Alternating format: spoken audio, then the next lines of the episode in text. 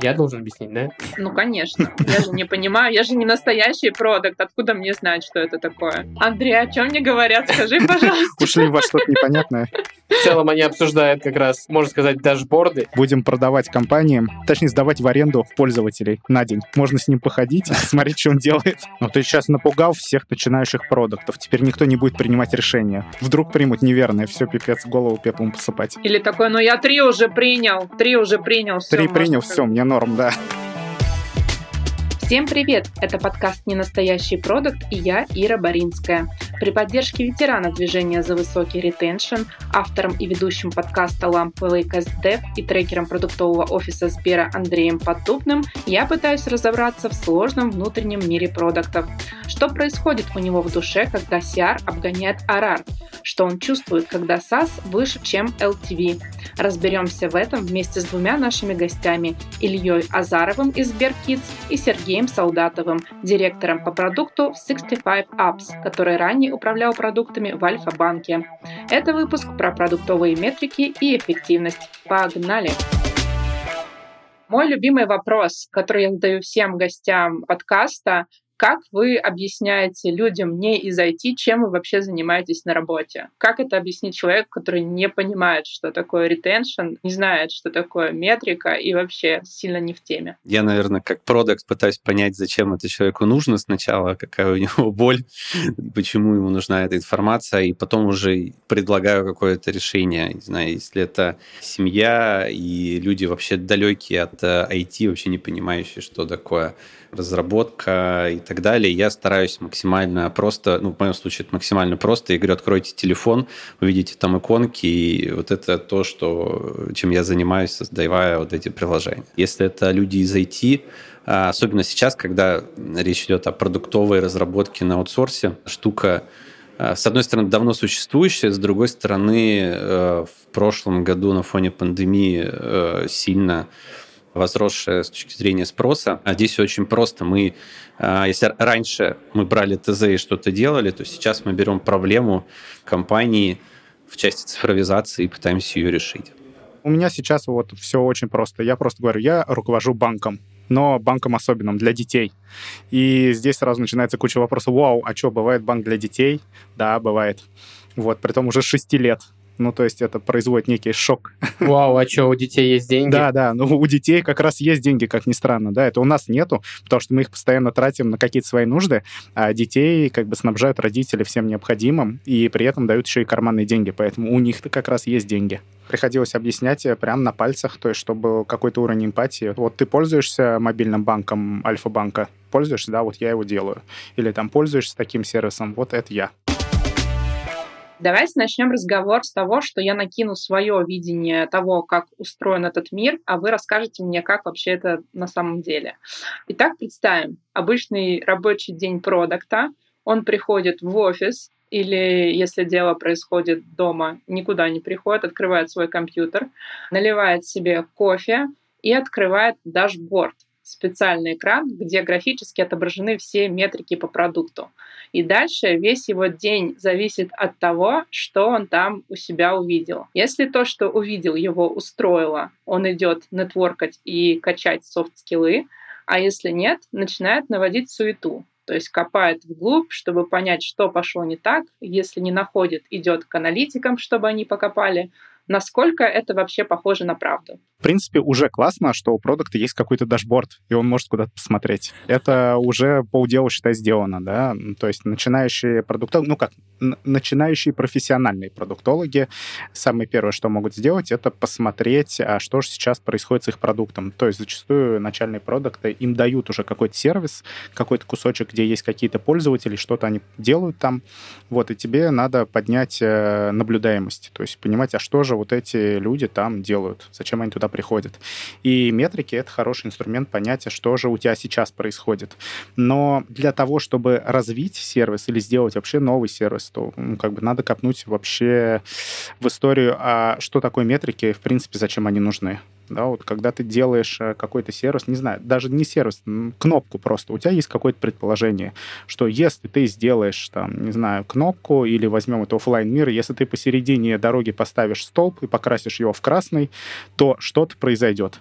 Вот у тебя есть гипотеза, ты можешь какие-то метрики уже нужные тебе обозначить. Например, я хочу, чтобы люди не заезжали во двор. Если я там вкопаю красный столб, люди не будут заезжать. А если столб покрашу в зеленый, то люди будут объезжать этот столб и будут проезжать во двор. Вот у тебя есть гипотеза, ты можешь даже АБ-тест провести. Можешь поставить два столба с разных, в разных дворах похожих, один красный, другой зеленый, посмотреть, а что же будет, как оно будет работать. У тебя есть метрики, у тебя есть гипотеза, у тебя есть какой-то результат, который ты получишь потом. Классно, там, когда продукт приходит и смотрит на метрики. К сожалению, в большинстве компаний это не так.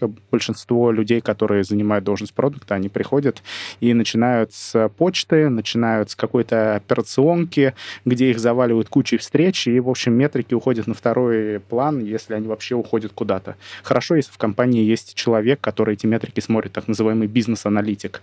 Совсем печально, если даже такого человека нет. То есть вообще никто не смотрит на метрики, сделали что-то, обмазали это Google Аналитик, метрикой и забыли. Ну так ведь смотреть на метрики, это, это и есть же операционка продукта. Ну, по сути. С одной стороны, да, это операционка продукта, с другой стороны, заваливать совершенно другой операционкой, то есть не тем, чем ты должен реально заниматься.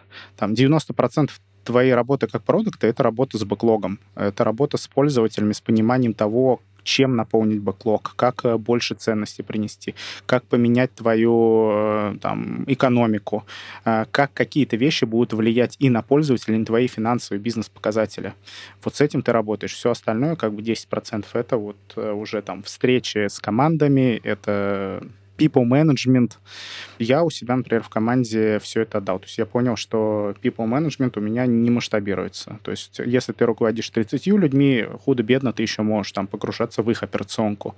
Если ты руководишь там 100 людьми, то как бы уже, к сожалению, прям на низкий уровень спуститься нельзя, и надо по-другому выстраивать работу. Я увидела, Сергей, что ты тоже не очень согласен про операционку. Расскажи, пожалуйста, как ты это видишь? Да, ну, у меня тоже день а, начинается. Ну, то есть открываешь компьютер и первое, что ты видишь, это сколько новых писем тебе пришло, сколько чатов сейчас горят количеством непрочитанных сообщений. И это все при том, что я, в принципе, там, придерживаюсь формата Zero Inbox, то есть я, как правило, день заканчиваю нулевым. У меня нет непрочитанных сообщений, нет неотвеченных чатиков э, в мессенджерах. Но каким-то образом утро начинается с того, что все, видимо, со свежими силами начинают бомбить во все каналы, и в моем случае 50% времени это стейкхолдер менеджмент. То есть ты общаешься с разными, в том числе под стейкхолдерами я подразумеваю там, клиентов, пользователей, они тоже как бы влияют на принятие тобой этих или иных решений. Ты вот этой всей обратной связью а, от бизнеса, от пользователей, от там, команды технической, вот еще каких-то направлений, пытаешься смиксовать и понять, какое решение продуктовое тебе нужно принять по развитию того, той или иной там, фичи или э, бэклога. Данные в этом случае помогают выравнивать желания всех. То есть ты, а, не знаю, приходит стейкхолдер, который хочет какую-то фичу, приходит пользователь, который хочет, э, хотят еще какую-то фичу, и ты просто достаешь цифры, смотришь и показываешь тем или другим, какое решение лучше принять. Как-то давно мне сказали, что основная функция продукта — это умение говорить «нет». Вот цифры очень помогают говорить «нет, не надо», здесь вот по цифрам лучше так не делать. А с точки зрения функции, э, мне нравилось в Альфе, когда я работал, у меня э, был бот, который в чате каждое утро вбрасывал базовые там 2-3 метрики, которые у нас были, и в целом это ну, достаточно этого было достаточно, чтобы держать какое-то общее понимание по тому, что происходит. То есть мы уже знали, какие цифры нормальные, для какого дня.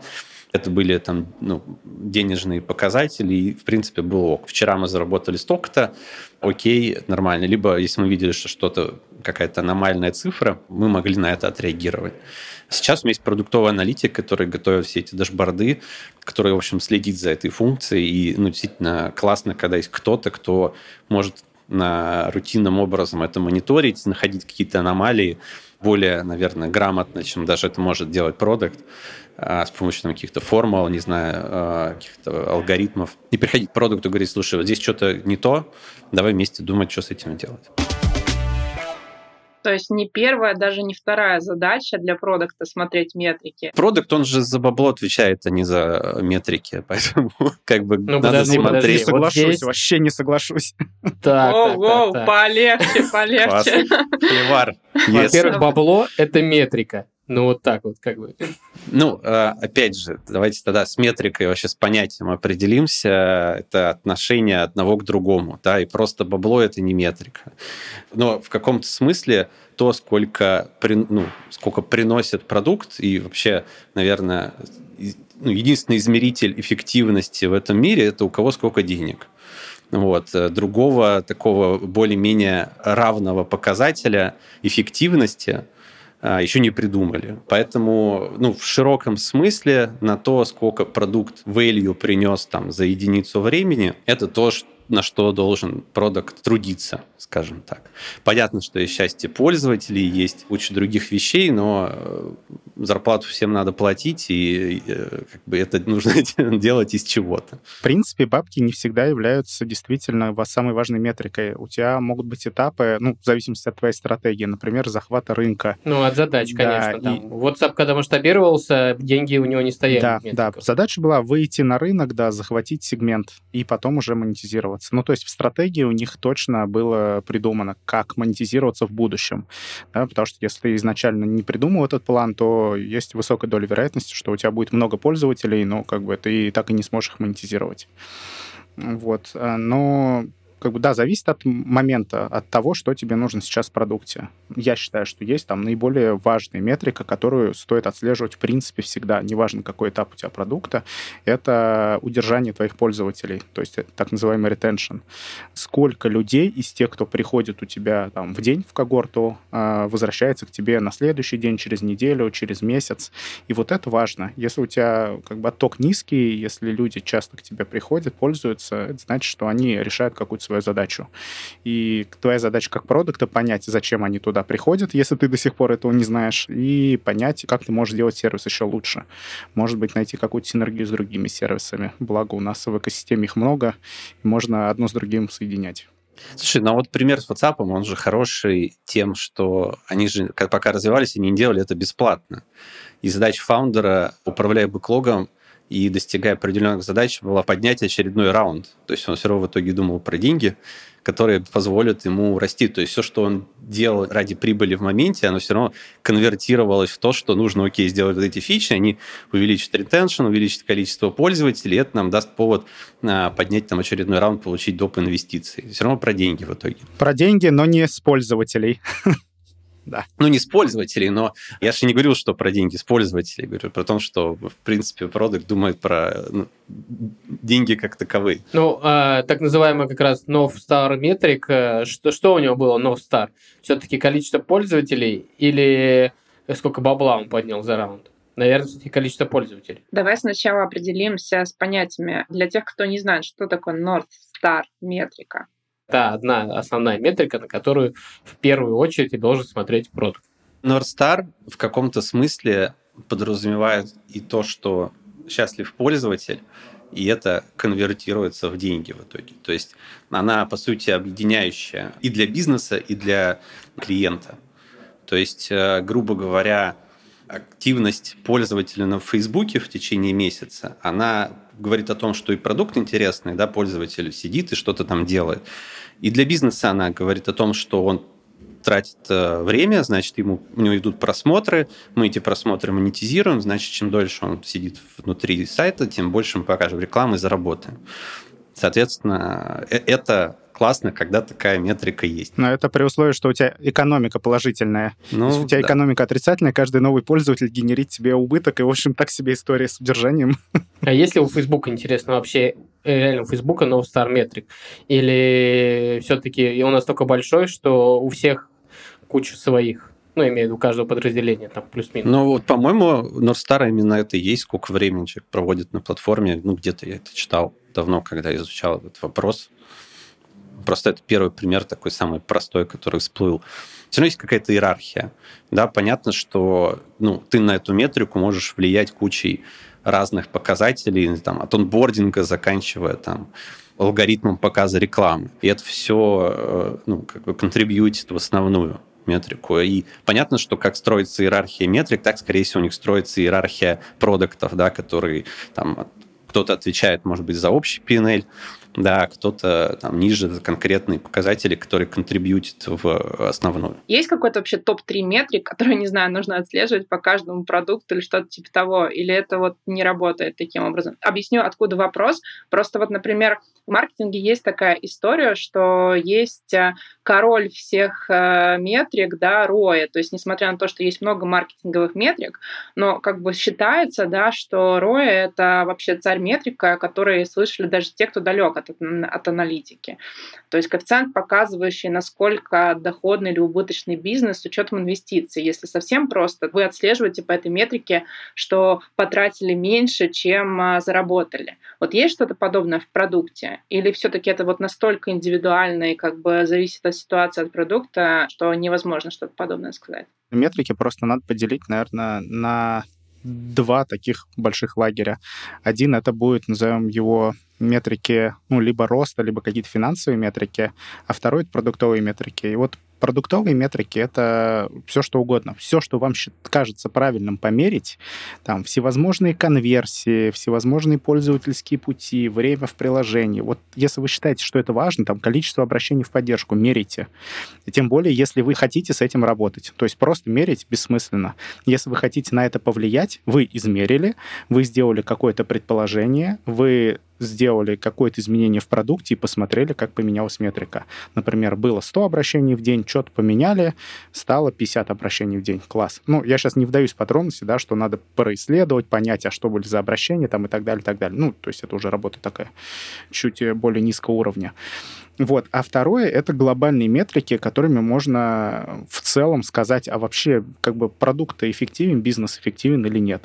Здесь можно посчитать retention, ну, то есть возвращаемость пользователя, и даже не обязательно в продукт, можно даже в какую-то фичу в продукте, чтобы понять, чем внутри вашего продукта пользуются люди. Ну, например, скажем, вы делаете там целый канал, там, не знаю, какой-нибудь мобильный банк, да, и в мобильном банке вот вы пришли как э, новый продукт управлять всем мобильным банком. Там дофига разных функций.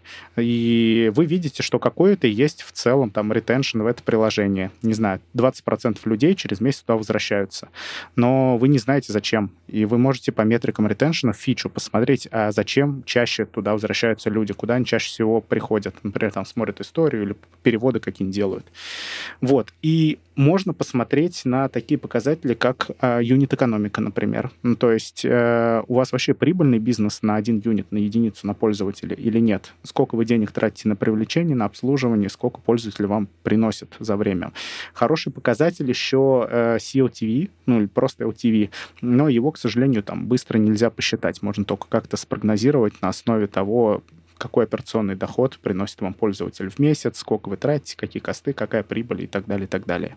Вот, на верхнем уровне, если у вас уже существующий продукт, эти показатели, кажется, что два показателя таких, максимум три, дадут вам понимание в целом, у вас норм с бизнесом или не норм, а дальше уже углубляйтесь в продуктовые метрики и смотрите конкретные пути, делайте предположения, меняйте продукт, достраивайте продукт, изучайте пользователей, там, формируйте новые какие-то гипотезы, выстраивайте новые продукты вокруг. У меня немножко другой, наверное, другая логика. А я сначала все-таки разделяю продукт по типу ну, B2B или B2C. Потому что мне довелось э, поработать и с тем, и с другим, и я вижу, насколько вообще подход к работе с метриками отличается. Потому что если ну, мы говорим про B2C, как правило, это массовый рынок, у тебя там накапливается дата, э, там, тысячи, сотни тысяч, миллионы пользователей, ты можешь строить какие-то прогнозируемые там, модели, можешь, э, в принципе, там, тестировать гипотезы довольно быстро, выкатывая, там, не знаю, на 1%, и это статистически значимо получается. А в B2B у тебя может быть, я не знаю, 500 клиентов, и у тебя может быть запрос на фичу от одного, но он тебе делает, не знаю, 30% оборота, и ты пойдешь ради него делать эту фичу. И тут тебе никакие метрики и гипотезы не помогут, ты просто пойдешь и будешь это делать. Поэтому в B2B э, вообще отдельный какой-то мир метрик, и в конечном итоге это больше история про продажи, наверное, потому что ты продаешь этот продукт и смотришь, э, сколько тебе обходится стоимость там заходов клиента, ты смотришь на там, маржинальность да, и пресейл, потом добавляешь туда стоимость инсталляции, и на протяжении года-двух ты понимаешь, отбилась вообще эта история или не отбилась. Вот. Э, в B2C все быстрее и понятнее, плюс куча инструментов, которые позволяют это трекать. Ну вот, но, соответственно, в B2C э, я, опять же, разделяю два типа продукта. Это сервисный и ну, как бы продажный, то есть, э, ну, сервисные, условно, банки, да, где мы, ну, по большому счету ничего не продаем, мы оказываем там сервис, да, услуги. Понятно, что там есть upsell какой-то и так далее. А есть всякие там ламоды, валбересы, где идут конкретно постоянно продажи каких-то товаров и услуг. И в этом случае я беру, как правило, за основу, а, если это сервисный, то hard фреймворк, если это продажный, то R и как-то дальше уже от него начинаю там раскладывать какую-то иерархию, какие конкретно мне там для того или иного э, блока нужны. Но это опять же верхний уровень, реально, когда мы какую-то фичу релизим, мы просто должны на старте понимать, как именно мы посчитаем, что эта фича повлияла вообще на что-то и на что она вообще должна повлиять и какой мы ожидаем эффект. А, и это могут быть вообще какие-то ну, отдельные комбинированные штуки с разными весами а, под конкретную задачу. Вот, и дальше мы просто замерили точку А, выкатились, замерили точку Б, С и сделали вывод. Ну, мне кажется, это про приоритизацию больше бэклога. Ну, то есть, действительно, чтобы принять решение, что сейчас выкатывать, э, действительно стоит какой-то фреймворк использовать. Hard — отличный фреймворк для приоритизации фичей, чтобы понять, как бы счастлив у тебя пользователь или нет. Неважно, он заказчик компания какая-то или это один пользователь. Правильно ли понимаю, что важно, во-первых, эм, отслеживать не просто цифры, да, которые перед тобой на дашборде или whatever где, а, но вообще смотреть эту историю в динамике, да, потому что это работает как бы на каком-то промежутке времени. Да, с одной стороны, но опять хочу на уровень выше подняться. Важно не просто отслеживать цифры, важно понимать, зачем ты их смотришь. Ну, то есть вот ты их увидел, вот они выросли, и что? Это хорошо, это плохо, они упали, это хорошо или плохо? Вообще, зачем они тебе? Ну, то есть, когда ты работаешь над продуктом, неважно над каким, самым простым, на позиции джун продукта, представляешь, что ты мини-SEO, вот у тебя есть кусочек бизнеса. Какие у него цели? По сути, цели этого бизнеса могут быть цели твоих стейкхолдеров. Э, под стейкхолдером я сейчас подразумеваю руководителей или инвесторов. Вот они будут счастливы от того, что там показатели станут больше вот эти. Стоит тебе работать с этими метриками или нет? Но если ты понимаешь, что да, все твои стейкхолдеры будут счастливы, и пользователи, и инвесторы, если ты поработаешь с этой метрикой, супер, тогда отслеживай ее. Смотреть, естественно, надо в динамике, чтобы понимать, э, как бы она поменялась, не поменялась. За один день тебе, ну, как бы ничего не даст, и даже за два дня вряд ли. Андрей, Сергей, добавите? Не, мне кажется, исчерпывающе. Тут можно немножко КБ тестом и про срок 1-2 дня действительно ну, вряд ли хотя бы там от недели и двух. Нет, на АБ-тестах на самом деле то можно и за день получить стат значимый результат, ведь это всего лишь формула. Вообще не, крайне не рекомендуется. Нет, там же идет фишка не только в стат значимости, но это уже тема другого. Нет, ну да, ладно, не будем-то про это, потому что АБ-тест — это отдельная история. Но на самом деле за день можно получить результат, да. Если вы выкатились, у вас э, все упало в 10 раз, это можно уже принимать решения определенные. Да, у вас конверсия отличается стат значим там на 80%, ну, как бы все понятно. Это точно не трафик плохой, это у вас что-то не очень. Кажется, что кейс э, с кинопоиском за один день понял, что они что-то сделали не так. Когда закрыли кинопоиск и выпустили новый кинопоиск, который сейчас является кинопоиск HD, но при этом старый полностью закрыли. Соответственно, раньше это был... Не, я э, поисковик. еще раньше был редизайн, когда первый э, был старый-старый кинопоиск, не помню, Илюх, может, год 4, наверное, назад было. Они выпустили просто редизайн, все те же самые фичи, но в очень как бы кардинальном редизайне. И э, считается классно, если у тебя там, не знаю, 80 на 20, ну, как 80% людей позитивно отнеслись к изменениям.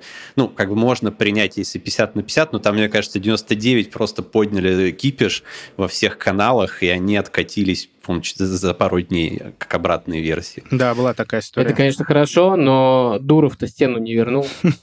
Зато мем теперь есть. И с какой метрикой такое может произойти, когда ты смотришь и понимаешь, что все, все вообще пропало, вот все совсем плохо. Вот что, что должно произойти, с какой метрикой, чтобы вот у, продукта случился вот катарсис, холодный пот, как бы и бежать. Можно самое простое посмотреть Daily Active Users. Если ты видишь, что у тебя трафик просто упал в 3-4 раза, ты все сломал. У тебя люди, например, не могут зайти в твое приложение. Ну, как бы хреново у тебя релиз. Вряд ли это было запланировано продуктово. Скорее всего, что-то технически пошло не так. Но да, можно вот по таким вещам, как пульс, проверить, что у тебя что-то умерло. Ну, в целом, да. А, я, правда, был где-то, я читал один кейс, когда ребята просто осознанно вкрутили платность пользования продуктом. А, ну, как-то они к этому готовили людей, но в целом получилось так, что после того, как они это выкатили, у них 90% отвалилось пользовательской базы, но 10 стали платными, и они стали прибыльны, как компания. То есть ну, этот стартап. Поэтому, ну, ну, это было запланировано, ожидаемо.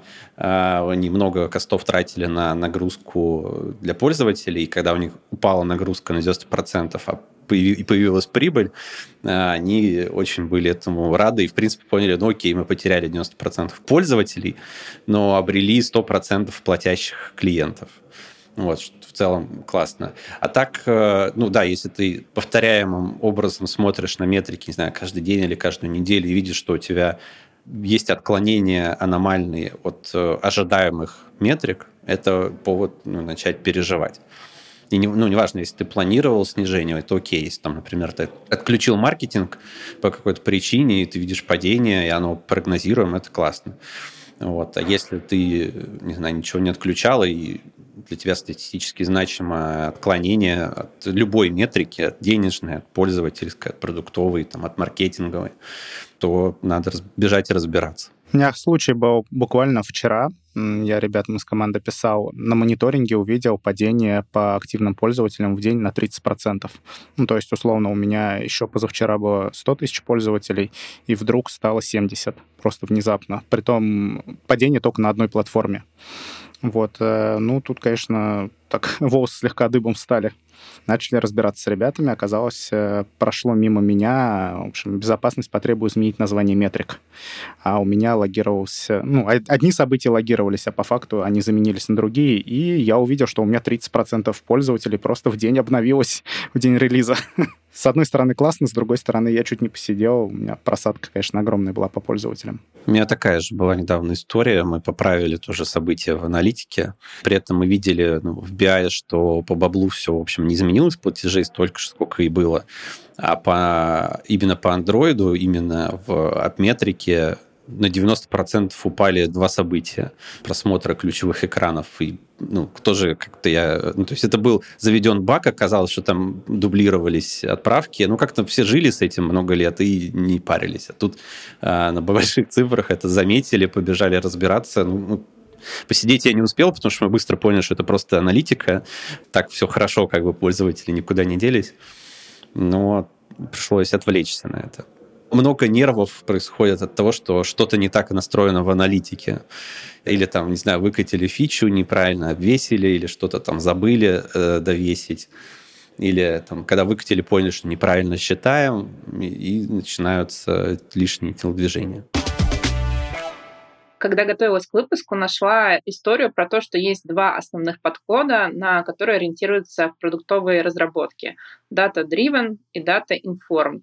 Да, data-driven — это когда мы видим данные, сразу же бежим что-то по этому поводу делать, а data-informed — это когда не сразу и не всегда. А, можете рассказать, как это, приземлив вот на ваши продукты, как у вас это происходит, какой подход использовать? Все весьма индивидуально. Ну, то есть, если видишь, что у тебя что-то криминальное произошло, пользователи перестали заходить в сервисы, пользоваться внезапно, ну, то, конечно, ты бежишь исправлять, понимать, а что же происходит. А бывают вещи, когда ты запускаешь какой-нибудь эксперимент. Например, я недавно в Сберкиде на одной платформе запустил открытки поздравительные. И была гипотеза, что дети будут их отправлять друг другу, будет некая реферальная реальности, будут переходить там по ссылкам в этих открытках, ставить новые приложения. Вот, возможно, даже как-то повлияет на удержание. И сейчас вижу, что у меня лишь там, 5% пользователей, э, детей пользуются этой фичей. Притом даже когда мы рассказывали о ней в пушах, то есть проинформировали всю базу, увидели отклик разовый, но там на второй день после пуша опять ровно такой же трафик, 5% заходит, пользуется. При этом мы не видим никакой ни реферальности, ничего. Ну, как бы стоит с этим что-то делать, стоит ли закрывать фичу? Наверное, не стоит. Мы оставили пока подождать, посмотрим, может быть, что-то повлияет, ну, как бы изменится со временем, может быть, какая-то сезонность была. Ну, то есть э, надо переварить, построить какие-то предположения вообще, что идет не так. Возможно, даже встретиться и на каких-то глубинках покопать с пользователями, которые узнали об этой фиче, но не воспользовались, которые воспользовались, почему, как, кому они отправляют. Вот, и появятся какие-то новые инсайты.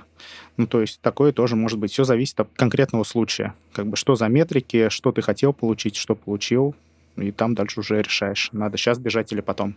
У меня позиция такая, если предполагать, что data-driven подразумевает стопроцентное принятие решения на уровне данных, ну, я, честно говоря, нигде такого не видел, чтобы прям все решения принимались только на основе данных.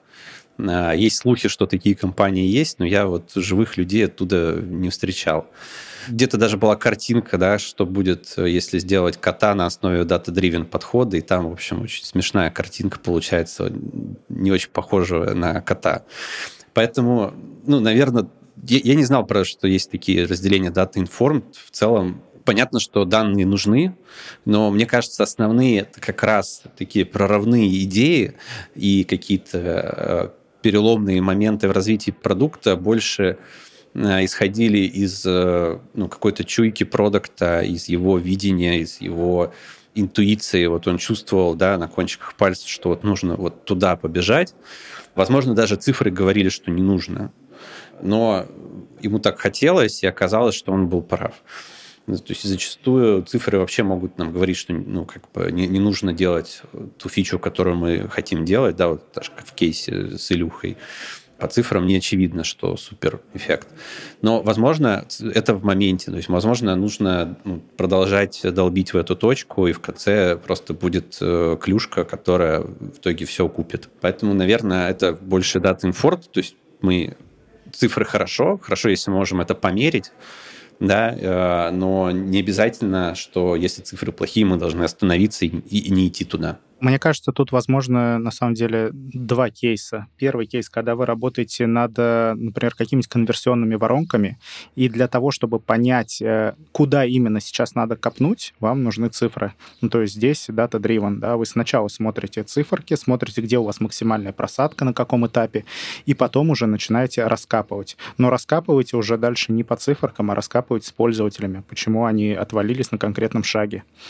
Вот. Но первый шаг все равно это дата, которая позволяет понять, где проблема. А если вы создаете, например, что-то новое, а, если у вас там ситуация, когда вообще ничего не понятно, ваша задача придумать новый продукт, найти какую-то нишу, тогда, конечно, ну, как бы дата не на первом месте, а вам надо сформулировать какие-то гипотезы, предположения, походить, поговорить с людьми, понаблюдать за ними, посоставлять их, э, там, не знаю, типовой день, как они с чем взаимодействуют, и отсюда уже какие-то инсайты придумать, и уже потом можно датой какой-то это подтверждать. Я хотел спросить у Сергея, где чуйки научиться? Да, Серег, научи. Слушай, я... Надо просто общаться с клиентами, видеть их вживую, и, и инсайты начнут приходить. То есть, если ты проживаешь с ними э, ну, их опыт пользования твоим продуктом, э, то ну, чуйка, она как-то начнет образовываться. Я вот понял, что на самом деле чуйка появляется примерно через год. Если брать продукт, которым ты управляешь, ты год им занимаешься, ну или там, не знаю, есть про, тема про 10 тысяч часов, ну не суть. То есть ты должен какое-то время позаниматься каким-то продуктом, его аудиторией, э, той проблематикой, которую он решает, и чуйка начнет появляться автоматически. До года можно как раз использовать data-driven, просто смотреть на цифры и пытаться их там как-то точно улучшать. У меня вот был кейс э, на предыдущем месте работы в SmartCat, на стартап, который меняет индустрию переводов текста. Я очень страдал от того, что ты туда заходишь, и ты должен не просто понимать проблемы, ты должен уже понимать на 3-4 шага вперед, как поменяется эта индустрия. И такое э, просто заиметь как вот продукту довольно сложно. Нужно очень хорошо быть погруженным в специфику отрасли. Да, это легко говорить, когда там, мы берем какой-нибудь тренд-магазин или сайт, мы э, там, ими пользуемся, и нам погрузиться в контекст э, без проблем. Если вот смотреть вглубь, или особенно какие-то отдельные, даже пусть большие отрасли, взять и просто посчитать э, данные и принять какое-то решение практически невозможно. Ты должен прям сидеть с клиентами э, и видеть, как они живут, и через какое-то время она сама начнет появляться. Классно Сергей рассказал про чуйку. Мне кажется, что это очень органично нас переводит на тему э, метрик личной эффективности. Вот как продукту понять и померить, что он эффективен? Э, расскажите, пожалуйста, как это происходит у вас, как это происходило в начале вашего пути продукта и как происходит сейчас? То есть как вы понимаете, что, ну, типа, вы тащите? У есть очень простая метрика. Если я ушел в отпуск и ничего не сломалось, значит, я все делаю правильно. Для меня а основное — это создать самоорганизуемую команду. И чем меньше у меня рутины и каких-то задач, тем я, наверное, эффективней. Наверное, самое сложное — это умение делегировать задачи. А, если ты хорошо делегируешь и распределяешь а, работу между командами, и, в принципе, там бэклог разложил, все объяснил, они сами побежали делать, наверное, это хорошо. Это то, что мне было самое сложное на старте карьеры. Мне казалось, что мне нужно быть во все погружено, максимально глубоко, знать все детали, что как работает. Сейчас я понимаю, что чем меньше у меня задач э, управленчески, я даже сейчас понял, что мне не нужен ноутбук, чтобы печатать. Основной мой инструмент — это блок-схемы. Я вот сейчас жду iPad, когда выйдет новый. И, в принципе, перейду на диалог э, с людьми блок-схемами, а не текстом. Потом двоичный код. Потом, надеюсь, появится бот, который это будет переводить сразу в код. И это моя голубая мечта. Это продукт-бот, который просто принимает решение. Возможно, даже на основе данных такой, типа, да, делаем, нет, не делаем. Фигня ваш проект. То есть окажется, что продукты не нужны. Мне кажется, статистически можно есть же обезьяна, которая собрала инвестиционный портфель лучше, лучших аналитиков. Мне кажется, если продукт просто рандомно бот будет принимать решения, тоже будет неплохой продукт. Это прям даже было бы интересно посмотреть. Да не, ну зачем, зачем рандомно? Ну, я понимаю, что тут теория больших чисел, но на самом деле как бы работу продукта можно свести к конкретным алгоритмам. Что делать, что не делать. Вот. Кажется, что многие там продукты на рынке такие высокого уровня, они к этому уже пришли, что есть там определенный чек-лист, что надо проверить, что надо сделать и какое решение можно принять. Те же стратегии, э, там, я знаю, что Ваня Замесин сейчас ведет курсы по стратегиям, которые тоже сводятся к неким алгоритмам, что можно делать, как можно поменять что-то и как посмотреть, что получим. Может быть, все это можно и превратить в бота. Но не суть. А про метрики личной эффективности, на самом деле, я когда-то раньше очень сильно заморачивался по количеству задач, которые я делал в день, по времени, которое я проводил, по там Zero Inbox, да, все письма надо ответить обязательно, я, правда, и сейчас периодически этим страдаю, ну так, наплывами. Но на самом деле Серега правильную мысль сказал. Если ты можешь уйти, у тебя ничего не ломается, все работает и как бы все растет, э, значит, ты хорошо выстроил процесс. И это можно считать как бы высоким уровнем твоей эффективности. То есть э, умение составлять вот такие процессы иногда я все-таки, ну, как бы у меня есть э, такой загон, что я, наверное, недостаточно времени провожу там с командой, недостаточно времени провожу с продуктом, хотя я заканчиваю читать там рабочую почту где-то пол второго ночи и уже с 9 утра на каких-нибудь встречах, на каких-нибудь там синках или сижу, разбираю метрики, прокрастинирую. Вот. Я использую фреймворк 1.3.5, то есть одна задача в день, которая обязательно должна быть сделана. У меня на каждый день там вечером я составляю список, какие задачки мне надо сделать, чтобы ничего не потерять, какие там желательно, но не обязательно, и какие было бы классно, но если забью и не сделаю, как бы ничего страшного. То есть одна самая важная, три таких опциональных и пять совсем посредственных. Вот, но и это не всегда работает, потому что, ну, периодически ты ловишь такое состояние, как выгорание, да, есть задачи, которые надо делать, а ты не хочешь их делать. И я пришел к такому пониманию, что если тебе нравится делать то, что ты делаешь, ты не выгораешь. Ты можешь 2, 3, 4 года подряд работать и получать просто кайф от того, что работаешь. Какая бы сложная ни была работа, если тебе нравится это делать, ты как бы горишь, и все хорошо. И наверное, последний год я выстраиваю работу там и своих команд вокруг себя, и свою таким образом, чтобы находить людей, которые которым нравилось бы делать определенные части работы. Вот у меня есть люди, которым нравится рисовать презентации, есть люди, которым нравится считать цифры, есть людям, которым нравится говорить с пользователями, они прям жаждут выйти на улицу, только с кем-нибудь бы поговорить, э, рассказать про какие-то фичи, потестировать что-то. И прикольно, из таких людей можно собирать реально такие горящие команды, которые закрывают абсолютно все потребности у тебя в продукте. Эффективность мы померили, но это не единственный способ поиска лучших решений для развития продукта. Искусственный интеллект на службе у человека и машинное обучение в работе над продуктами. В следующем выпуске подкаста «Ненастоящий продукт».